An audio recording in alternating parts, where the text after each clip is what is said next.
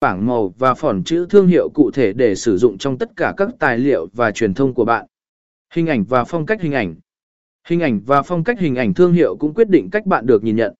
Chúng nên phản ánh tông vinh thương hiệu và tạo sự thống nhất trong cách bạn trình bày thương hiệu của bạn cho thế giới. Xây dựng nội dung thương hiệu. Tạo nội dung thương hiệu chất lượng và liên quan. Nội dung thương hiệu là một phần quan trọng của việc xây dựng thương hiệu mạnh mẽ.